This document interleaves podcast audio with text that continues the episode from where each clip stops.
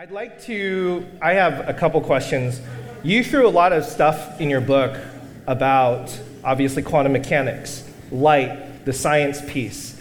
You mentioned near death experiences, which I want to interrogate you about because there's some really interesting theological overlays there.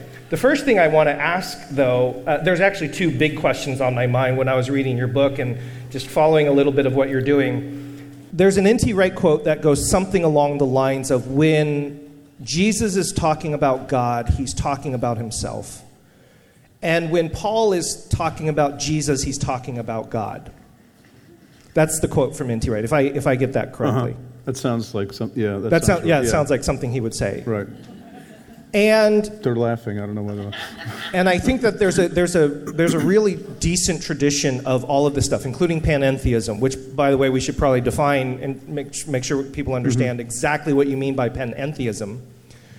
Um, but you're also a Bible scholar, and there are there are seemingly some clear delineations about who Elohim is, who Yahweh is in the scriptures that are the grounding pieces of what it means to be a Christian or to be a follower of Jesus.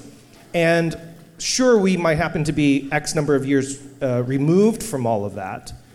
Um, but if it keeps, I suppose, evolving and changing and, mm-hmm. and shifting and moving and let's say we find out something post quantum mechanics that gets to string theory and then um, and then near death experiences is a part of that where death is this ultimate image in the biblical tradition of the thing that you are fighting against or at least the, it's the metaphor of all the stuff that's bad and evil. And if you now accept near death experiences as a positive thing then a lot of the near death experiences are telling us that maybe death isn't the enemy. There's something within all of this journey that you're on that feels to me um, incoherent to mm-hmm. some sort of core central piece. Now, I, I, don't have a dogmatic dog in the fight per se, right. but I am kind of curious um, how you might wrestle some identity of what it means to be a Christian or what it means to be a follower of Jesus, or if that's even up for grabs, I suppose, in the midst of all this um, right, yeah. philosophizing that you're doing. Um, see, I I'm not suggesting everybody can live this way, and I don't actually recommend it, but I can't help how I'm wired either. For me, the whole like theological quest or task is curiosity and discovery, where we settle with convictions, but sometimes those convictions bend a little bit too. And so I don't think of, I mean, you're not saying this, but I don't think of theology as the thing you get straight and then you go on and do stuff. It's something you wind up doing your whole life, right?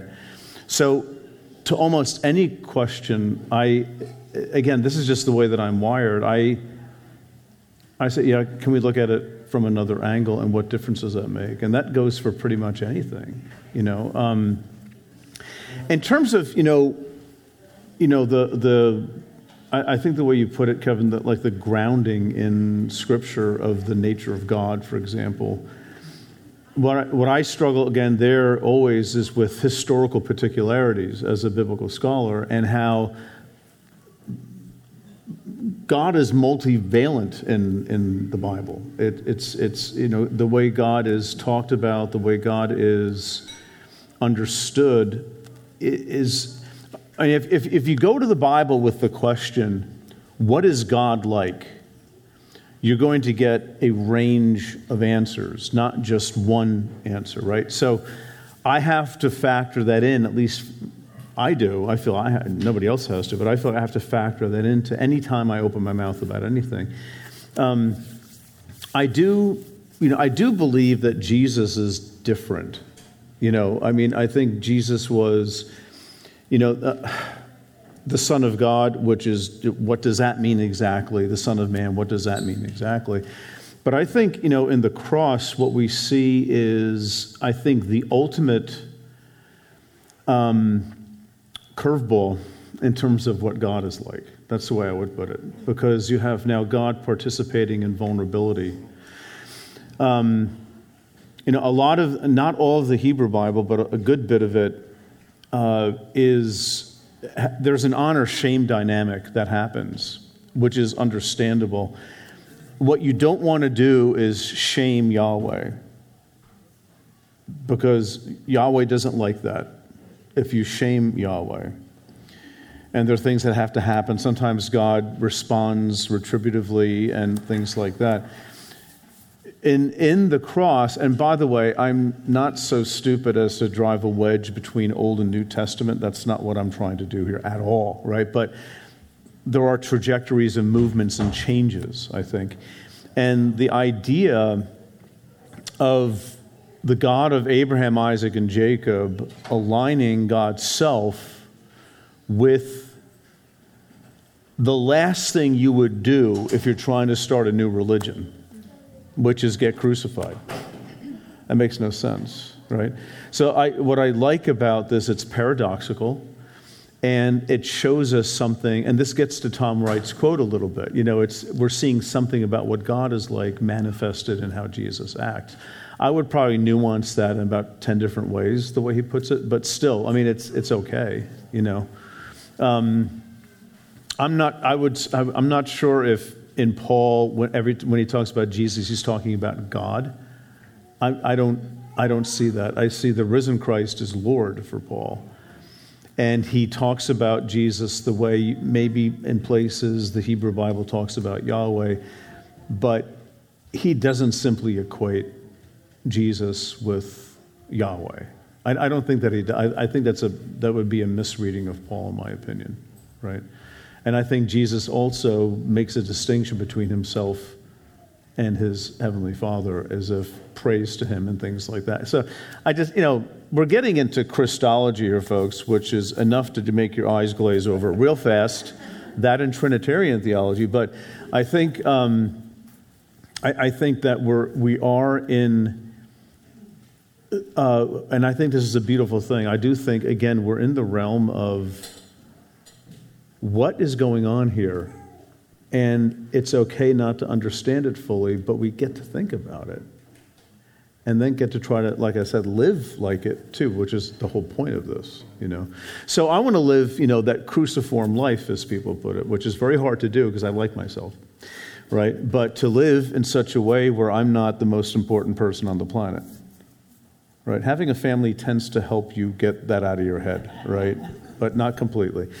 So, you know, there, there, are, there are all sorts of implications for the stuff that I'm saying, but, you know. Would you call yourself a Christian? Oh, what yeah. do you do with that word?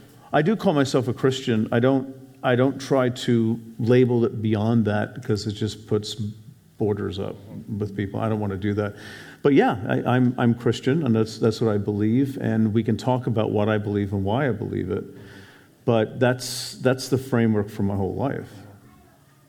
Yeah. It is, you yeah. know. There's a centrality in your work with the person of Jesus, and even like what you mentioned, mm-hmm. even you know, Christology is a big fancy theological word, but it just simply means like, who is this Jesus person? What right. was the Jesus teachings? What was that way? And how does that tradition influence the course of history? Right, right. exactly. And there's still something really critical and important there. Um, Tom Holland, in his book Dominion, I don't know if you've no, gotten a hold of that yeah. yet, but he's a British historian who has, uh, from a fairly secular perspective, uh-huh. kind of identified what is it that made the West uh, Western culture uh, what it is with its morals and its uh, principles and its and he's like it's Christianity. It's there's mm-hmm. a there is a core historical element to that, and I think that's part of what's uh, this big inquiry in my mind with so many people kind of jettisoning religion and both inside and outside of it, both as a Christian, you know, becoming less and less, you know, tied to your denomination or your church, or, right, or both outside right. saying disdaining the entire thing that there historically, and especially as a Bible scholar, this, this is in, interesting to me, still seems to be this historical core about who Jesus is. And, and for all of the, the you know, deconstruction and reformulation that we're all mm-hmm. doing, mm-hmm. historically, there were Jews. Historically, there were Assyrians. Historically, there was a Jesus mm-hmm. and a Paul. And what they did as the foundations of the world that we have seem to be really critical to continuing the development and the advancement of, of human rights and of right. justice and things mm-hmm. like that. And if um, some of the projections of theism of God become more and more separated from that? I suppose that's that's I guess the question that I Well, just yeah. I, I think that's a very valid question because the, let's say, the historical grounding was not really questioned for the first 1600 years of the Christian faith. And the, the problem that I see is that, you know, you go back to the Protestant Reformation, for example. I'm boring all these people talking about the Protestant Reformation. You know, John Calvin. Anyway, um, but they made all sorts of arguments about the, um, the historicity of Scripture. And most, if anybody who's been a part of the Protestant world is an heir to the Protestant Reformation in some way or another, the thing is that when you put all your eggs in the history basket and then you find out history is a heck of a lot more complicated than just what the Bible says, right? And it's, it's you know, geology started things in the 18th century, then Darwin, of course, but just archaeology, you know, uh, and it, it makes things a little bit more complicated. And so there is, um, l- let, me, let me put another angle on this. There is continuity in the Christian faith, and that continuity has a historical rootage. There's also discontinuity, and I think part of theology is working out those two things, right? Um, it's hard to think of, for me, it's hard to think of God in a way that fully reflects the biblical portraits of God. It's hard for me because I have different questions because of my humanity and where I am. Now, again, I love the Bible, I love the tradition, but it is a tradition that evolves, if I can use that word again. I mean, the, the Christian faith has moved and diversified, and it's not because people hate Jesus or anything, it's because they're trying to figure out reality you know? And uh, to me again that's an exciting thing for me but why i should never be a pastor. And i'm saying that only half kidding. It's just it's just it's it's because I, I like i like dealing with the ideas. They, they they're life-giving to me. They're meaningful. But not everybody likes ideas you know and that's fine. Yeah. i understand that and that's perfect you don't have to be like me. Don't be like me as a matter of fact yeah. Yeah. In, in your book, you argue that whoa, you got it. the um, that the biblical text is actually filled with curveballs, right? Mm-hmm. That the ancient Israelites, early Christians, et cetera, early Right. followers of Jesus, they're all having to reconsider and rearticulate their faith given the experiences they're in. Where is Right. God now that we've been exiled? Is there a God? Does God come with us to Babylon? Does God Mm-hmm. stay back in the house that's been torn down? Will God's presence come back in the renovated house? Will it only be this one? Will it be in the one? I mean, Mm-hmm. Yeah. they're having to ask all these questions, and Right. they're asking it in Jesus' day too. Right. You can hear those questions being asked then also after the death, burial, resurrection, right? Mm-hmm. So earlier at lunch, you pointed to me and said, Incarnation, resurrection, go. and I'm bringing it back Yeah. full circle to you. Right. And I, because I think what we're asking about when we say, how do you you, you identify as a Christian. These Mm-hmm. are core tenets of the Christian faith, and you discuss them in the book beautifully. Mm-hmm. And I think bring them into places of mystery, right? Right. When you talk about the cosmos, then you and the current lived experience that you have with the science that we have, with all of the other experience, you still are going to wrestle into that that reality and the mystery still meets incarnation. Yes. And so I would love to hear you speak a bit more. I mean, I think for many of us, I am I am the pastor. Yes. Um, and I don't mind the questions. Yeah, I know. And you're more than welcome. um, and I, but I, and I think it was Rachel Held Evans who used to say, "On the days when I believe this," Right. and then would speak. Right. Mm-hmm. Um, wrestle down incarnation, resurrection, go. Well, um, okay, when. If I were to ask somebody, do you believe the incarnation? And they say, yeah, of course, obviously. I'm like, people have done a lot of thinking about this. And there, by the way, there's no answer that rocks your world kind of thing, but just You know, I, I have, again, as, as somebody who thinks in, a, in, in terms of the nature of biblical literature, right? Where do we read about what we, call, we would come to call the incarnation? We see it in Matthew, we see it in Luke, and the stories are very different. You know, if you ever go, do you guys do like Christmas pageants with little kids? And you, nope. Good for you. Um, because what they always do is they mix Matthew and Luke together. You have the angels, you know, and the wise men, and they're, they're two different stories. And, they ha- and the reason they're different is because they have different theological agendas of what they're trying to get across. That's just the way they wrote. But, you know, Paul, I don't know, if I'm Paul, like, incarnation is my lead. That's what I talk about. Doesn't mention it. Interesting. Just don't worry about it. It just he doesn't mention it. You know, in Romans he talks more like, you know, according to the flesh, a descendant of David, but declared Lord by virtue of resurrection. I think for Paul, everything was rooted in resurrection, not his birth. He didn't talk much about his life, right? And then you have Mark, who like skips the whole thing.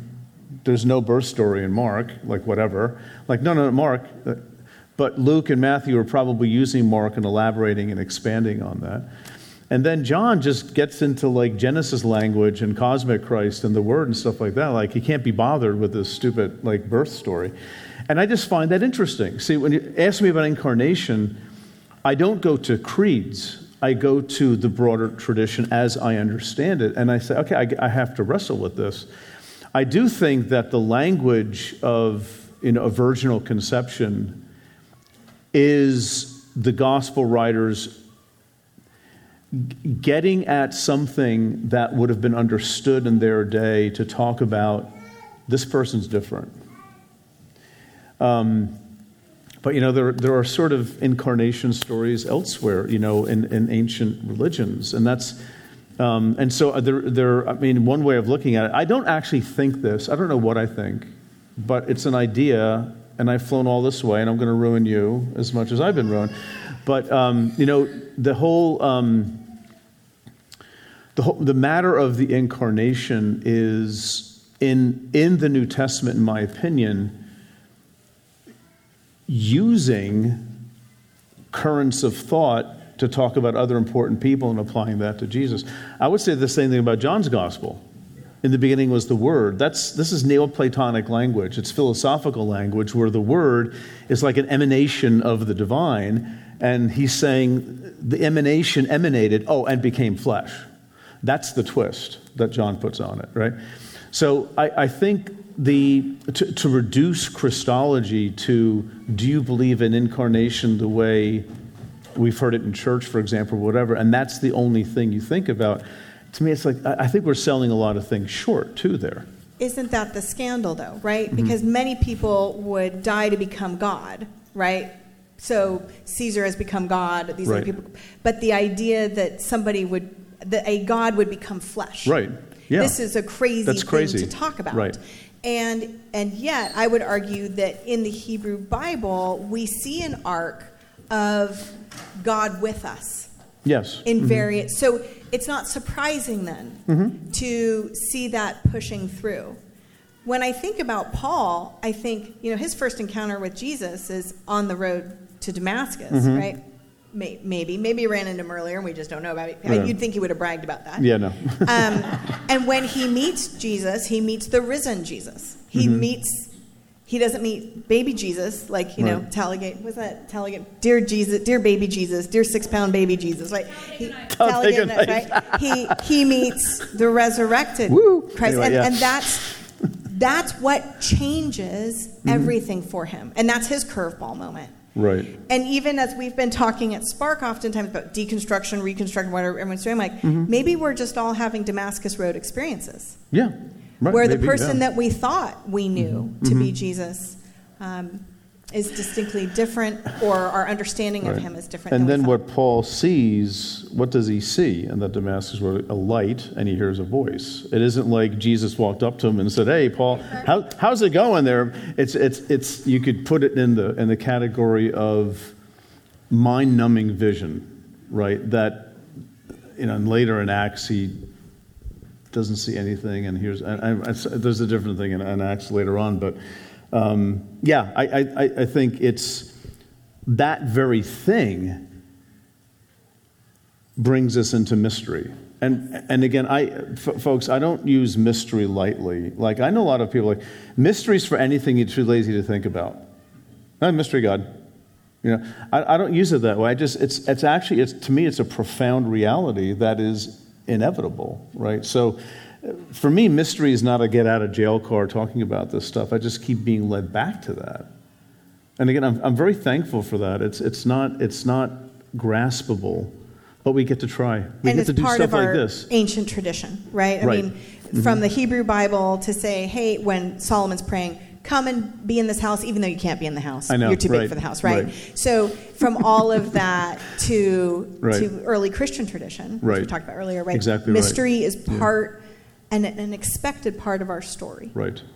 And it should be, um, I th- it, it keeps you humble, is what it does, which is a good thing.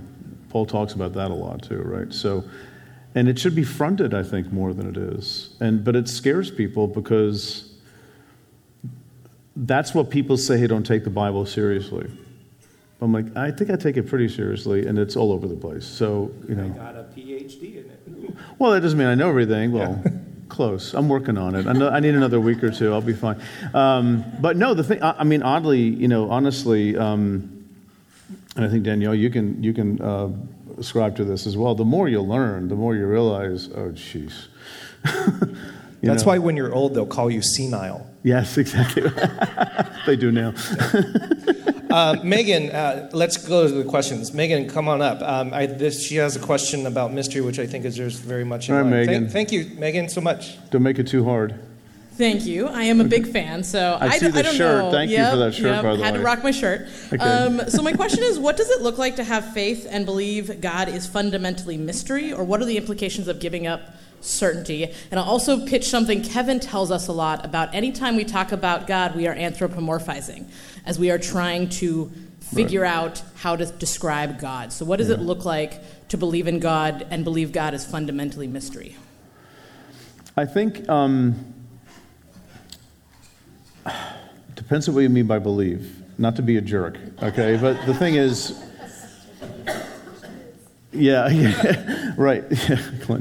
But you know, I, I first of all, I, I would argue pretty strenuously that believe in the biblical tradition is more and I, more of a trust word than a content word. It's like we, we use belief like, what do you believe?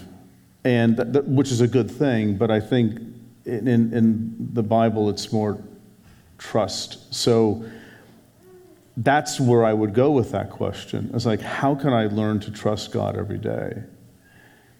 But you didn't even understand God, obviously. who, who does really? But I, I want to sort of very existentially try to live into that mystery and, and, and seek God's presence around me. You know, I sometimes just sit there in the dark and not think about stuff, which is hard for me to do because the brain doesn't shut off. That's not a that's a character flaw, by the way, you know, and it really is. I verbalize everything. I, I, I put everything in, in forms of ideas and concepts and things like that, and that's not always good. I have to be reminded that my words are just playthings almost, where I fool myself into thinking that I know what's happening here. And I need that in my life, right? So for me, this is not a hard question to answer. I, I need that. But I've gotten to this point too, right? It isn't something that I just woke up one morning and said, I think I'll be a totally different person. It, it, it moved slowly over many, many, many years. And so I'm, I mean, you, you pose the question almost like either or, but I just see them together automatically for me. Yeah, so I hope that helps a little bit, but um, yeah, anyway. There are some amazing. Uh, Melissa, uh, sorry, uh, Melissa Brandon, come on up. Uh, what's and then I'm going to ask Patty to come up after Brandon because there's some questions about how you actually interact with people who do not hold to your particular view, Right. And having those conversations. Where is this come Brandon? on up, Brandon. There is Brandon. Hi. Um, as someone who doesn't appear to subscribe to biblical literalism, literalism, how do you handle conversations with those that do, when necessary, and uh, without burning bridges, if at all possible? Right, right. It's, I think, no, I, I appreciate the question. And part of that is, you know, I say I'm not a pastor, but I, I am by default. I teach college students, right, who show up thinking things, and then you have to gently talk to them about the Bible, and they're trying to figure out how to do their laundry for the first time, and you're taking ultimate reality away from them, right? So, um, you know, I, I, I basically try to affirm where they are, but also saying there's a much bigger picture out there we can explore. They have to listen because they're in college, but I still have to be careful how I say it. But in other contexts, um, a lot of it depends on whether I know the person or not, too, right? And whether they know me and trust me. And we can have different kinds of conversations. But the bottom line is, I don't. Um, I don't think it's my job to make people think like I do. Because I may think differently in five years about some of this stuff too. I'm just sort of throwing it out there saying, This is where I am. Can you relate? Do you want to talk about this stuff? Um, and there are people who don't want to talk about it. And there was a time in my life when I wouldn't want to talk about it either. But I am talking about it because something happened, a whole bunch of stuff happened that has driven me to a point. And I think to respect the journeys that other people have where they may have to get to that point. And it's, it's sort of nice when people might not be interested, but five years later they track me down. They say, I remember what you said. Can we talk about that? Because something happened, right? I, it has to come from them and not from me. So I, I don't, I actually don't like arguing with people. I like arguing with people when we're of the same mind and it's sort of fun. But I don't like, I've been asked to debate like apologists. I'm like, I'm not going to do that ever. Why would I do that? What's the point of it? Who's going to win? Me. But nobody's going to know it. I'm kidding about that. But, um, you know, because it's, it's like, it's, it's that polarization thing that I, I don't want to do. It's not a competition. I, I, I yeah. I so now feel the impulse to invite you to a formal debate with William Lane Craig now. It's oh, like, no. Okay, so now, now, now that needs to happen. no, that's not going to happen. Pat, Patty, would you mind asking your question? Because I love what she's uh, asking here. Yeah, so really related to what the last one was is have you found a way to throw curveballs at people who've never recognized the curveballs that have been thrown to them? so they're living in that life of certainty.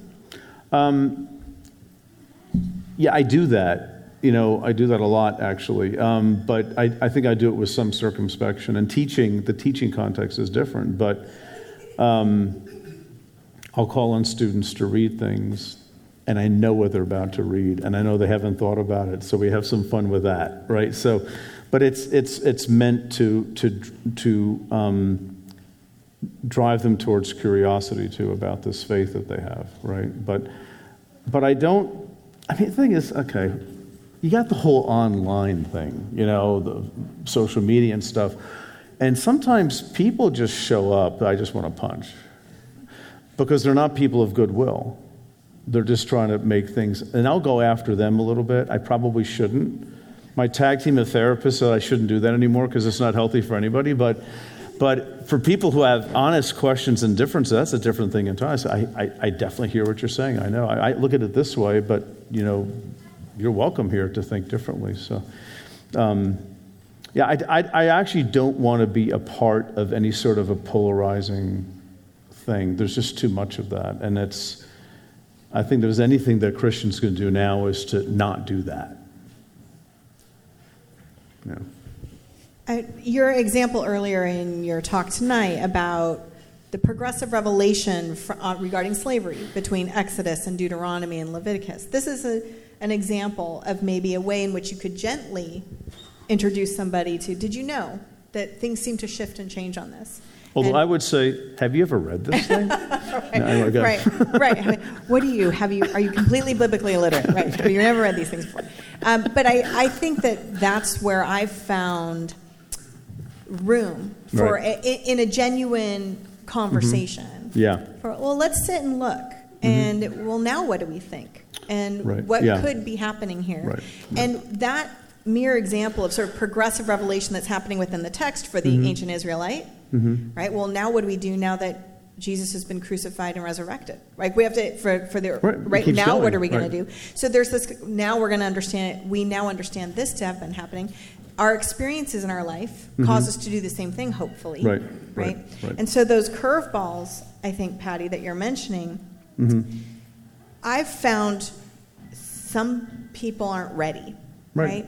And that's an okay thing too, yeah. and we can be patient with that. But there's a gentle, have you thought, what if, let's Mm-hmm. And, and the context has to be a beneficial one. Like, I'm not going to track people down. Hey, sit down over here. Have you ever seen this? You know, that's, Right. that's not what you're talking about. It's more, it's in the context of something else. And if people are curious, why? That seems heretical. Why do you believe that? And I said, well, you know, here, here's why. Here's the thing that got me starting to think about this a little bit, right? And that's, that's a, that's a way of being not polemical about it, right? And not polarizing, right? Just here's, I mean, I really try to take that attitude with most things that I do. Here's what I think. You know, uh, could I be wrong? Yeah, of course I could be wrong. But this is what I think, and here's why. And and maybe you haven't thought about some of those things, and maybe now you can. Well, what's what's the purpose though if you're going to upset people's lives? Well, I don't want to upset people's lives, but this shouldn't be anything to upset your life. I think. You know, I don't think it should be. That's not what the point of this. And teaching college students. You know, we have a sort of a joke at Eastern where Eastern's a great place to have a faith crisis because your, fa- your, your colleagues and your faculty members understand it. I'd rather have it happen now than at 45 when it's like all of a sudden, like you're in midlife and now everything's falling apart because maybe this or that didn't exactly happen the way the Bible says it, or maybe there are different voices for talking about God, things like that. There are four Gospels, by the way. They don't always agree, right? So, um, and then, but if you're sheltered from that, it's you're just asking for trouble. So there's there's an obligation. uh, This is the tricky part. There's an obligation to expose people to things so they can start processing some of these things differently. So, I mean, you, you touch on that when you talk about your privilege, yeah. right? Mm-hmm. Your own exposure to certain realities started to shift and change even Right. your theological understanding. Mm-hmm. I, I've had a similar experience years ago. I think um, early on in you in your book, you talk about how things were changing for me and I liked it. Now that's maybe a personality flaw or gift, depending upon who. It is what it is. Right. It is Let's what it not is. polemicize this here. Uh, um, not everybody's ready to like it, right? Right. But that, what we talk about often at Spark is that sometimes these questions can actually, it can feel very unnerving and frightening when it starts to occur. Mm-hmm. Right. And you can start to think, but, w- but wait, I'm on solid ground. Why would I want to move to quicksand? exactly right. Yeah. Right. But we would argue and have argued here at Spark, perhaps where you've been standing is actually quicksand. Yeah. And the question can help you move to something a little bit more solid. Or it's solid ground, but you're Right. like in a, a, a, a- bit of ice, and it only and you're in the middle of an ocean, and it's getting warmer. So do you want to do you want to get out of that? Right. So, I, I think yeah. Mm-hmm. mystery helps when we get there because if we believe that God is bigger than our understanding. Right. Well, you know, We uh, just you know, uh, just one anecdote from Eastern. There was a student who was sort of sick and tired of Christianity and the Bible, but they have to take Bible courses, right? Um, so we're talking about the Gospels and how the Gospel writers have different perspectives on how they present Jesus. And she said to me, "This is amazing. Why? Because." this is actually adult literature and they're thinking about what they're saying right it's not the sunday school answer. So it, it gave the historical thing gave a dimension to her that she needed right? But for other people it's like hold on here. I remember the flannel graphs when i was a kid and none of this stuff you know. But it you know th- that's part of the, the the the tricky thing is we're dealing with you know conservative Protestant iterations of Christianity, which tend to really circle the wagons rather quickly, you know. And It feels like that. Um, it doesn't feel like that is said enough. You you mentioned this is adult literature, Mm-hmm. and it does feel like those other conceptions are just infantilizing these texts that are Yeah. incredibly intricate and profound and, Mm-hmm. Yeah. and things. We, we were talking about certainty. Ashwin, um, I want you to come up and you ask your question because uh, I, I think that's touching on the question of certainty and, and standing firm. Mm-hmm. Right. So, Ashwin. Yeah. You mentioned that constantly letting go of your beliefs is a good thing, but shouldn't we eventually be able to ground ourselves in something firm? Uh, letting go all the time makes me feel like a sieve where the mesh is so large that it never catches anything. Um, so Mm-hmm. Well, I think there are things that we should be. I, I think letting go is a part of the Christian life. But like I said too, I mean, I you still can have convictions amid that, right? But it's it's growing into where exactly is the solid ground. Like for one example of a solid ground is the Bible is always accurate historically, and there are not multiple voices in it. That's a solid ground that can give way pretty quickly, I think, right? So I think it's, it's, it's, a theo- it's an interesting theological discussion. What is the solid ground? What does that look like? And, you know, for me, where I am, I'm just as a placeholder, the solid ground is the reality of God. To me, that's the solid ground, which I don't understand. But that's the solid ground that I have at this point. You know, but I'm, I'm, I'm evolving too. You know, I, I, I'm not, I don't, I didn't think this necessarily 10 years ago. I don't know what I'm going to think 10 years from now. When you say the solid ground is the reality of God, is that reality of God, though, informed by your tradition, your faith, your text? Exactly. It's, it's informed by, well, we get to the Wesleyan quadrilateral here, which I like. It's informed by my tradition, it's informed by my reason, it's informed by my um, that is from Scripture itself, and it's informed by my experience. Those things are all sort of working together. And the things that, that's, a, that's the little secret I think that people don't talk about enough. Like what we think about God really is informed by different things working at the same time. If I were living in 14th century France, I'm not sure I'd be articulating things the way I'm articulating now. And that's, I mean, I realize that. I don't, I don't feel like I've, I'm reaching some pinnacle of knowledge of God. I'm just, given who and what and where I am, how can I make sense of this to myself? Right? And I don't do that despairingly. It's, to me, that for me, that's not like, oh no. I'm like, I'm like oh goody. we get to think through some of this stuff, right? And and um, yeah, but it, it's it's not necessarily something that everyone would gravitate to. But again, we've been talking about that. That's fine, you know. Um, a, a question I get a lot from students is like, or just when I go places and speak, I'll get a question like this. Um, I hear what you're saying. I think I agree with this, that, or the other thing, but I had meaningful church experiences where people believe the exact opposite of what you think. And what do you think of that? And my answer is always, those are real. Those are real experiences because God can handle that. the same way God can handle me, right? So it's, it's, it's okay because I think God is present in all those iterations as well. You know, it doesn't have to be a certain way of thinking. I'm just exploring and trying to understand God in, in a way that, again, makes sense to me. And, and that's not me like throwing the Bible under the bus or something. It's like we're all doing that. In, in one way or another, we're all doing that. We might just not know it. We teach a class here at Spark called Garden to Garden, and we go through Genesis through Revelation, uh, basically chronologically, um, in very short time, five months. And at the very beginning of our sessions, um, I'll often ask people to remember to reject idolatry, and that's step one. And that means that we are coming to the text realizing that we're worshiping a God of our own image, Right. of our own making. Yeah. And that we at least need to have enough humility to come and realize we might meet God in a way we haven't yet. Right. That there's more to discover mm-hmm. in, and for us, the boundary is the text. Mm-hmm. We're reading it in ancient Israelite narrative, right? We're reading it in Second Temple Judaism narratives and then in Asia Minor.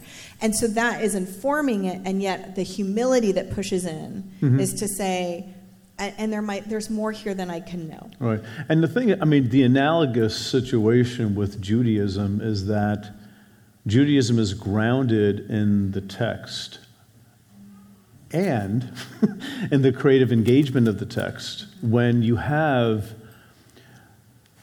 I mean, it's, it's a valid question to ask. What do you do with laws when you don't live in the land anymore or have a temple? And then now you're living in Poland. How do you sacrifice? Like, what does it mean to be Jewish? So, you know, alms and prayer and, and things like that that comes up. I mean, Judaism developed to account for differences and changes. And, and the Talmudic tradition um, is the continuation of engaging the biblical tradition over time. And I would say Christians have done the same thing. I've, I've, I've said this, you know, I'm not sure if I actually agree with myself, but it's, it's fun to think about. Um, the New Testament is sort of like a Christian Talmud, right? Because it's like, what do we do with all this stuff in light of Jesus? So you start thinking creatively. And I would say the whole Christian tradition is like a Talmud. We keep adding layers and layers and layers and layers, and that's not bad.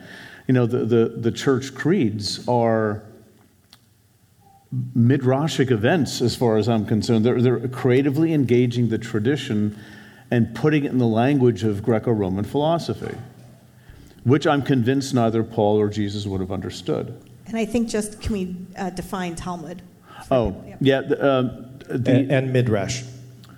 And everything else. Uh, uh well, Midrash is. Um, well, it's two things. It's actually a corpus of written material, but it's also a, a, a, a way of approaching text where you take an ancient text that was written in particular circumstances and you bring it into your own lives, into your own existence.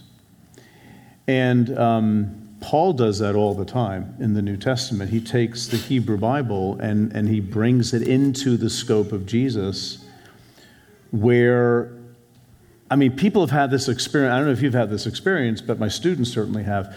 Here's Paul quoting Isaiah in Romans. You go back to Isaiah, and it's like,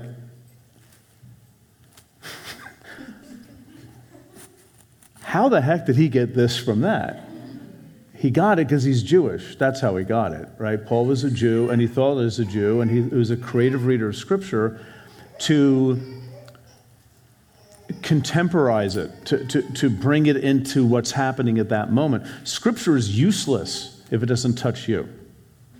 It's not just a story about the past, it has to be brought into your present, which is midrash. That's that creative way of engaging text. So, and, and the Talmud is the Jewish tradition of basic, I mean, I would, this is, you know, very truncated, but I would say it's something like, okay, so how do we be Jewish now? It's dealing with their scripture and their tradition and their changing opinions and watching the rabbis debate each other in, in, in Talmud. Like Rabbi so and so says blah, blah, blah. Huh? Across centuries. Across centuries. And some think other ones are crazy. But it's all there, right? Because it's the conversation that's there. And Rachel was, was, Held Evans was good at saying about how that disagreement, that debate, that moving, that movement of theology is an act of worship because it recognizes the mystery of God. Christians have not always, they have, I mean, for much of the medieval period, they were all over this, but in the modern period, in the Reformation and afterwards, where John Calvin basically said allegory is satanic. Any, anything that's not a literal reading of the text, and you get one meaning from it, there's only one meaning to the Bible. And if you don't get that meaning right, you're in trouble. And so he basically threw 1,500 years of Christian tradition under the bus. And I don't think it's helpful. I, I think that the, the, the, it, we keep going and talking about it. Christianity has, it's not just biblical, Christianity has traditions. And some would say there's a grand tradition, and then there's other little traditions. I don't know about that, but it's, that's the way it is, you know. So when we ask things like, how do I think about God today? Well, the Bible says, but how do we think about God today? How can we have a conversation between an, an ancient past that's rooted in a book where the writers didn't have the foggiest idea what we're dealing with today. And to say nothing's changed means I don't think that's accurate. I think a lot of things have changed. And God is real. And God's not, we're not changing God for our own likes or dislikes. We're trying to understand the mystery of God in light of where our experiences are pushing us to think a little bit. You know? I, I think hmm. I, another rule that we have for garden is ask first what it meant to them. Yeah. And then you can ask how it applies to me today or how it applies to our world today. Right. So there's still a grounding in mm-hmm. historical biblical criticism mm-hmm. and land and space Right. and time, right? Because otherwise we get to fanciful, imaginative applications and today sometimes that can be pretty it, brutal. It puts you, doesn't it, put you in some conflict with the tradition or various kinds of traditions? But that's that's part of the grand conversation. That's not. You know, if you say to somebody, "I'm not sure if the Nicene Creed is really helpful in this line or that line," how dare you? What do you mean? How dare I? That's our responsibility. Or we're, advoca- we're actually abdicating our theological responsibility to think through things. I, I think Kevin's done a really good job at, at um, bringing this, a lot of this stuff into modern day. You had a conversation years ago with Kevin Kelly about providing a catechism for artificial intelligence, for robots. And I thought, at first I'm like, wait, what? What are we doing? Like Yeah. a catechism for robots? And then as we started talking about it, I'm like, yeah, we absolutely need that. Yeah. Right? We need to be able to bring the text in our theology into how that robot is going to behave in our world. And by the way, like I really just like to read about ancient Judahite toilets in Lachish. So like I just I don't know. Yeah. If, that, that, that's why. But that bringing it into the modern day is really Right. important. Right, exactly, and that's I- and I think that's our responsibility to do that. And you know, what, when have you gone too far? You'll you'll know that at some point, but you can't know it beforehand. You have to, if it's if if a situation's there, we have to think about it. Well, I, so here's I, so I'm, I'm wrestling with a little bit of a tension here, Pete. You, and the, Good. This is one of the. it's good to wrestle with no, no, tensions. I, I told you some uh, friendly fires coming your way. I told you. Um, so one of the questions here is uh, this is anonymous, so the person uh, didn't, doesn't want to speak on the microphone. Totally fine, by the way, no shame here. Uh, if our conceptions of God can change with our experiences, how do we avoid deifying our pre-existing ideas and creating God in our own image? Right. And the paradox or the tension that I'm, I'm sensing here is sure, we are malleable, we're flexible, and things move and they change, and there's Midrash and there's Right. Talmud, but yet at the same time, there are certain expressions of Christianity that we would denounce, such as any marriage with white supremacy and the racial component, you know, through early American history. Um, there are certain literalistic, misogynistic strains of interpretation. And in many ways, that, that is the danger, or I shouldn't say danger, but that is the fundamental risk and reality of recognizing that there's flexibility in tradition. And so I think back to Ashwin's question a little bit and to this person's question, th- there's, uh, this has been my just kind of constant rush.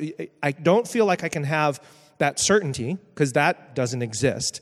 But yet the alternative is to recognize that there are these other expressions of Christianity that are incredibly damaging, painful, um, could we call them actually anti Christian uh, in many ways? Because if you don't establish some ground, some established historical core, some central thesis that drives this is what is Christian, therefore that can't be. If you are if you are being misogynistic, if you are being hateful, if you are being racist, if you have these if you're trying to codify prejudice as your doctrine, that is that is against Christian right? So we have to be able to say some of these things. Um, and I kind of want you to now talk about that. Jay. Well, I, I would say that those convictions don't come straight out of the Bible. They come as a result of theological thinking that develops over time, too, because there have been Christians who have, I mean, you could make the case within the Bible itself, you don't look kindly on outsiders. Certainly don't marry them, unless there are other passages where you do marry them. But, you know, it's, it's, it's, there's a diversity in the text. But um, um, let me put it this way I think. First of all, it, it, is, it is a paradox, and it's a very good question because the, the tendency to want to be binary is difficult, and to hold the tensions is difficult, but I think that's important to do. Um, the reason I think TV preachers are crazy is because they're greedy and because they're polarizing.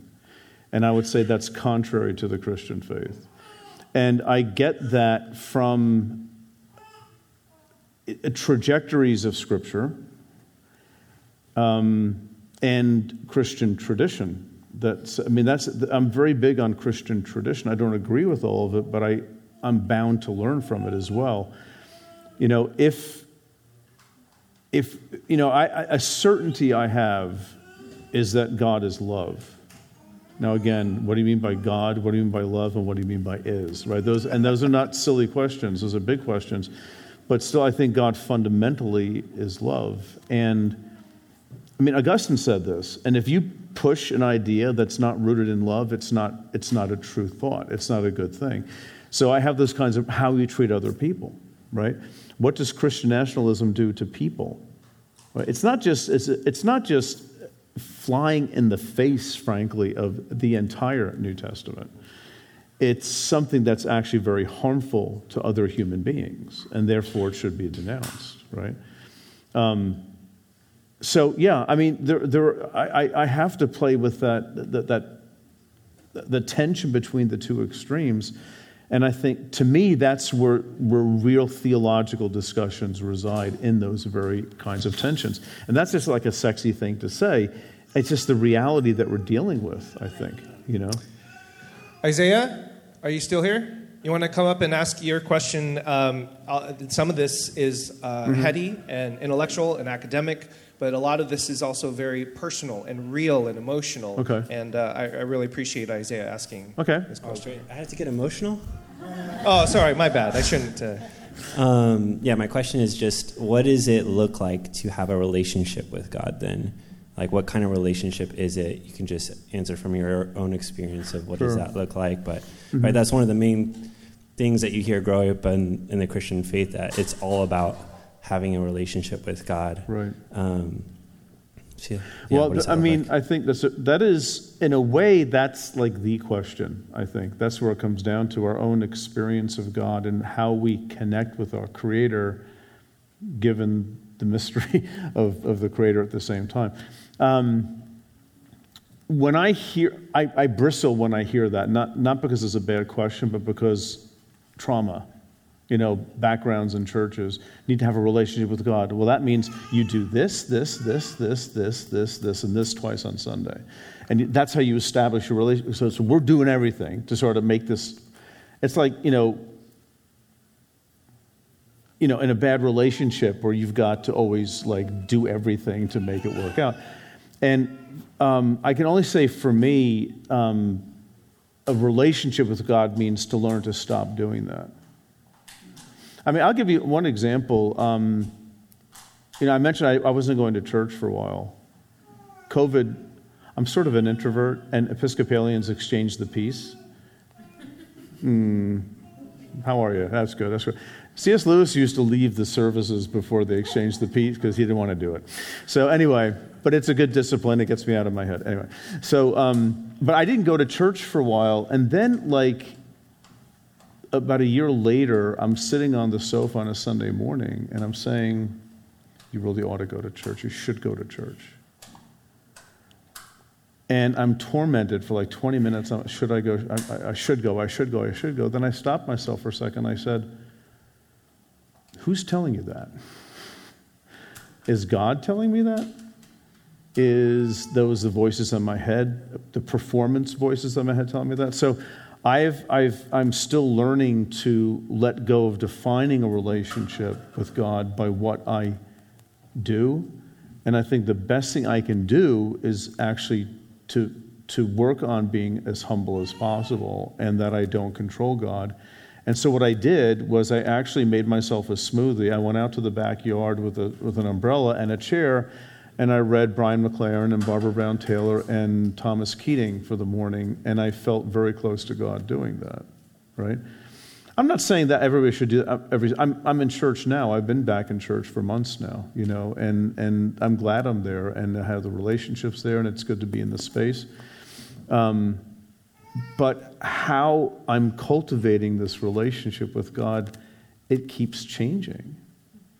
Because every time I have it down, it gets old real fast. And I, I've always interpreted that as see, you're doing it again, Pete. You're trying to, like, wrap your arms around the God thing. If I do this, like I try contemplative prayer, I tried all these practices, and it's like, and it's great for like a week or two, but then it becomes a routine that I have to do this. And at that point, you know, no relationship works that way. No relationship works that way. So why are we doing this with God? You know. I'm kind of curious to hear you say that because I'm wondering if your practices sound a little bit derivative of your tradition, but not necessarily of your theology as a panentheist. I, mm-hmm. In other words, I, I, you feel this impulse. So there's this tradition that you come from that you have to do these particular things to be to have a relationship right. with God.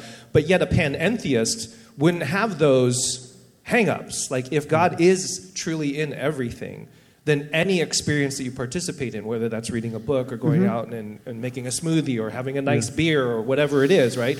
are all part of that mm. kind of religious experience and having a relationship right. with God. Is it is that mm-hmm. something? I'm just kind of curious if that if I'm. Well, I'm I'm working on how to resolve all this stuff, so you have to give me a little time.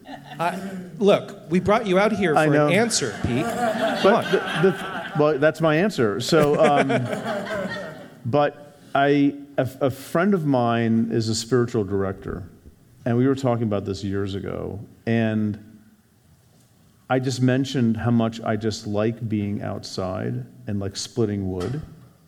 And she said, Well, there you go. that's something that's meaningful to you. And you can choose to see that within the context of God's presence. I, we have a park by our house. I love walk. I don't have anything in my ears when I take a walk. I just, I'm out there. Okay, this is good. I like, hi, tree, how are you doing? Or hi, deer, or uh, hi, squirrel. I just, this is all, none of this is here apart from the one by whom all things exist. And the fact that it happens from an evolutionary point of view is immaterial to me. It, does, it, it means nothing. It's just that's the reality that God does this. So finding it's not finding God, it's acknowledging God's presence in all things. I'm not finding anything. Becoming aware. I'm figuring it out. I'm becoming aware, right. Yes. In that? Okay. For me, it is. Yeah, because I, I, I, go out and I try to, you know, sometimes my mind wanders, but I, am not listening to anything. Like I said, I'm just trying to, to, to pay attention to my breath, the heel toe of walking. I mean, all this stuff is like, it's beautiful, you know? I mean, I have legs at work, and I can take a walk around a park, you know?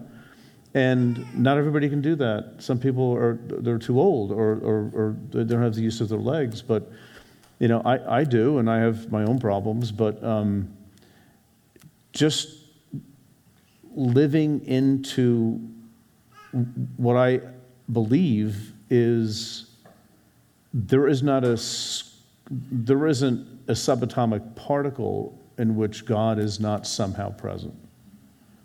And I get to become more and more aware of that. Like that's that's the right word to use, becoming aware of that. And and that can happen in many different ways. That can happen just reading a book or just sitting there sometimes, just quietly and just not having thoughts go through my head. Is, is there anything you're pursuing there, or are you just becoming more aware of what's already there? Uh, for, for me right now, I think I'm just trying to like um, shut off the brain a little bit, you know, and, and intentionally doing that, which is very hard for me. You know, I'm just I'm so used to being wired in a certain way. But one thing one thing my brain has taught me is that my brain can't handle this.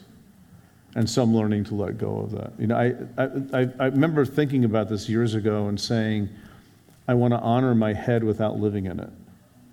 Very, very hard to do.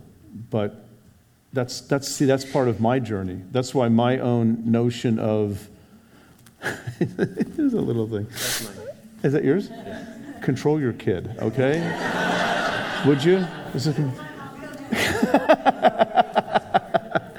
um, it, that's, I mean, that's you're, you're asking a question that I, ha- to, I have, to, have to give a personal answer to, and that's, yeah. and I'm not saying I'm not going to write a book and here's how you have a spiritual life. I would never do that because it's we're all so different. Yeah. No two people are the same. So You, you could sell a lot of them. yeah, you know what? I'll, I'll get back to you. That's a good idea. I should. Yeah. Uh, oh, Sorry, I was just going to um, push on that a little bit. Um, when we talk about incarnation and resurrection, Mm-hmm. right, and core tenets and things that shape Christian faith, I think there is still something. This is pressed upon me during COVID. Yeah. Something about the gathering Uh huh. and and how it isn't like it's it's Paul. All y'all are the temple Yeah. of the Holy Spirit. Like you Yeah. can't just be the one brick that decides to go out on the hillside on your own. Right. So I think for me at least, it's been a yes and. So I Yeah. love going and sitting and reading a Right. psalm to a tree. Like Right. That's like one of my favorite things to do. Yeah. Um, and have always connected to God and nature. Right. But when we stopped meeting together during COVID, Yeah. killed me inside. There was something about not. The, we went from one week where I got to see everybody, Right. and the Yeah. the next week where I lived in a world where I, all of a sudden I wouldn't see people again.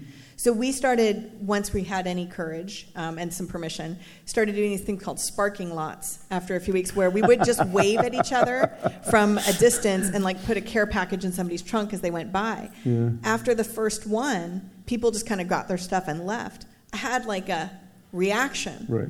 You didn't say goodbye to me. Mm-hmm. Like there was something about the incarnation of Christ in this community Mm-hmm. that I only, as much as I can experience Jesus on my own and in, Mm-hmm. in my own ways and stuff like that, there was, and becoming aware of the presence of God, the whole, like Elizabeth Barrett Browning, the whole earth is aflame with God's presence, but only those who see it take off their shoes, Mm-hmm. right? There's, Mm. there's something about becoming aware of even the after of God's St. Ignatian prayer at the end of your day but to not be in community, to not have the incarnation, the in, enfleshment of Christ Mm-hmm. in our community was also a loss. Yeah. Well, I agree with that. I mean, yeah, I, I don't have any issue with that. I think for me, it took me about a year and a half to get to that point. That's all. I mean, I started going back, and I, I, I really started sensing last fall. Okay, Pete, you've had your fun. Reading under a tree. Um, but, you know, and it was a community that I had not been a part of before. It gave me a chance to actually switch churches, and there was nothing wrong with the other one. It just, I, I, I, I really felt the sense, and these are, these are a lot of men that I know, we belong to a men's group together. So, um, it's, it just, I had to get there, you know, and it's like, I know people who like, stop reading the Bible. How dare you? You need the Bible. When you're ready, you're ready. And then we can have a different conversation or, or anything like that. All these things, I mean, you know, church can become an idol in the sense where we have to go and do this or God's going to be mad at us. Right? There was a nun that said, "Don't should on yourself." Yes, right, yeah. so I should do this. I should do Right. that. I should be at church.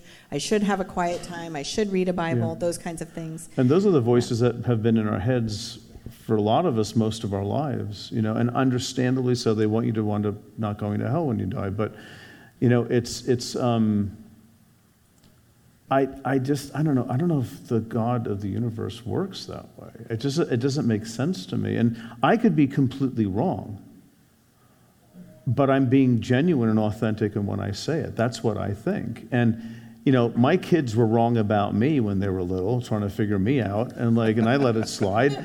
You know, I figured God can do that too, right? So, you know, I mean, and I think God's just, I hope God is smiling at us right now and not like, um, I'm going to get you. You've got a week to put it together, you know, so. All right, it is past 7:30. So, um, Angela, we do actually have a Bible question. Is Angela still here? Oh, yeah. Uh, so we got one Bible question, and then we'll we'll sew it. Is up. it, is it difficult?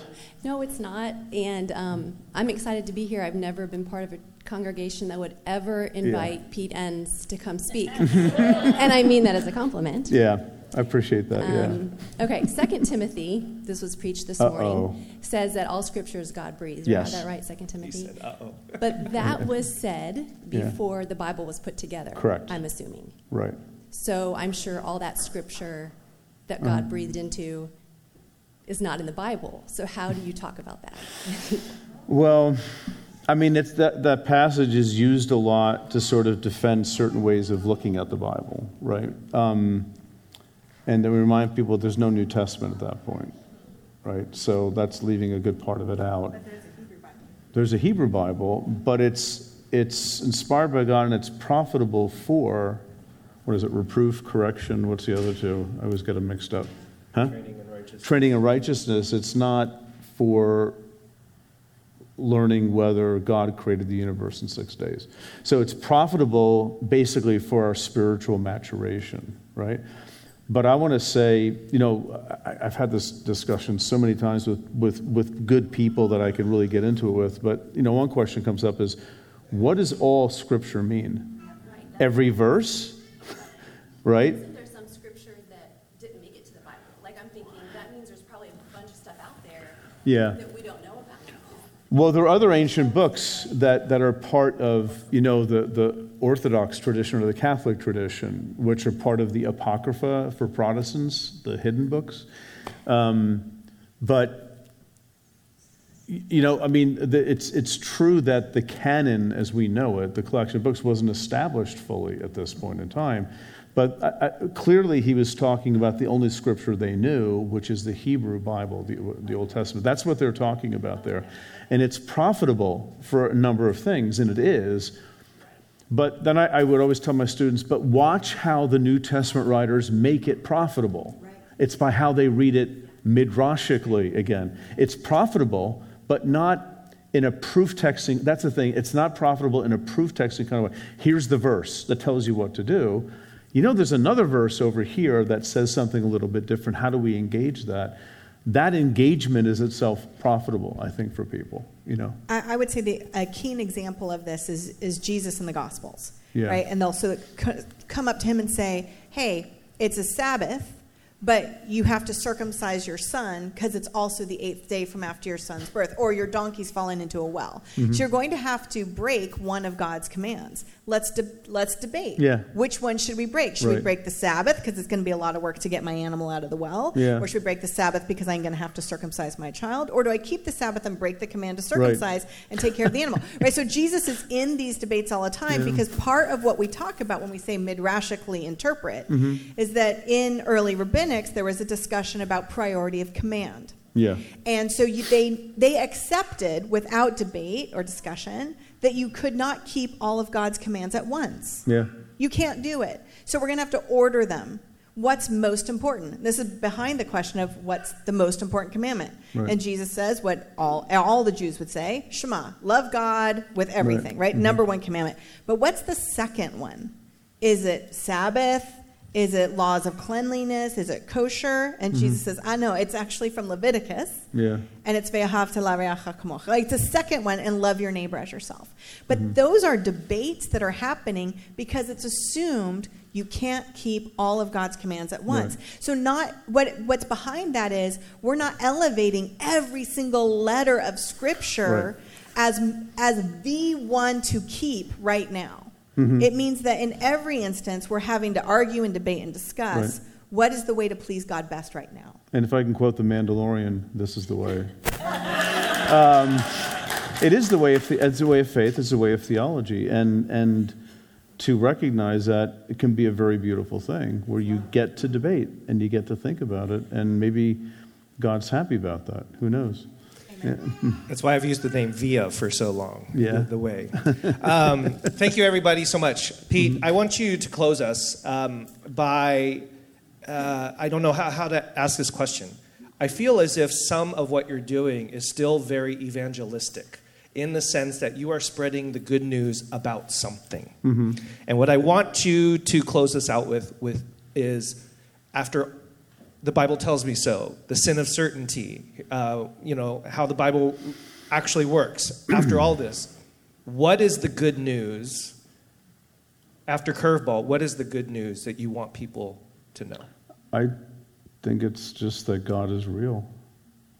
And we get to become aware of that more and more. And and I know again, God in Christ is real. I would I would I would say that. I mean, I wouldn't necessarily say it to everybody, right? But that's my conviction, and I get to work out what that means and how that works, right? But that, to me, that's that's it. And um, I've actually been called an apologist, which annoys me to no end. But I think there's a truth to that too, where I'm I'm advocating for something, right? And and that it's it's all good and it's going to be okay and we don't have to our faith doesn't have to be a burden that we carry it's something that we can live into, and, and that gives us joy, you know, and life, yeah, and, and just, you know, those moments where even the most anxious and depressed among us just have this moment of lightness sometimes. It's like, yeah, that's it. I think that's where this is, that's what this is about, you know, to, to be fully whole human beings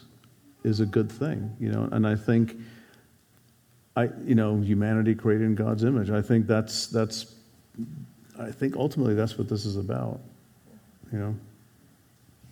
Friends, make sure you pick up a book at the very end. And please, let's give uh, Peter Enns a big warm thank you.